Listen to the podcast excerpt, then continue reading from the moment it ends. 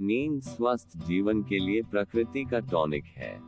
जो जितनी अच्छी नींद लेगा, वह उतना ही स्वस्थ रहेगा।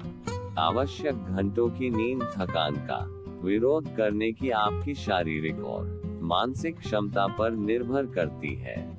पर्याप्त नींद के बिना आपकी कोई दक्षता नहीं होगी। नींद की आवश्यक मात्रा व्यक्ति की आयु, स्वभाव और किए गए कार्य की मात्रा के साथ बदलती रहती है। एक पुरानी कहावत के अनुसार पुरुष को छह घंटे, स्त्री को सात और मूर्ख को आठ घंटे सोना चाहिए।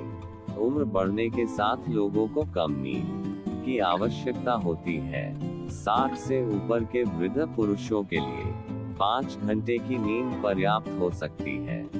जो वयस्क कठिन शारीरिक श्रम करते हैं, वे आठ घंटे सो सकते हैं। रात दस बजे सो जाए और सुबह 4 बजे उठ जाए।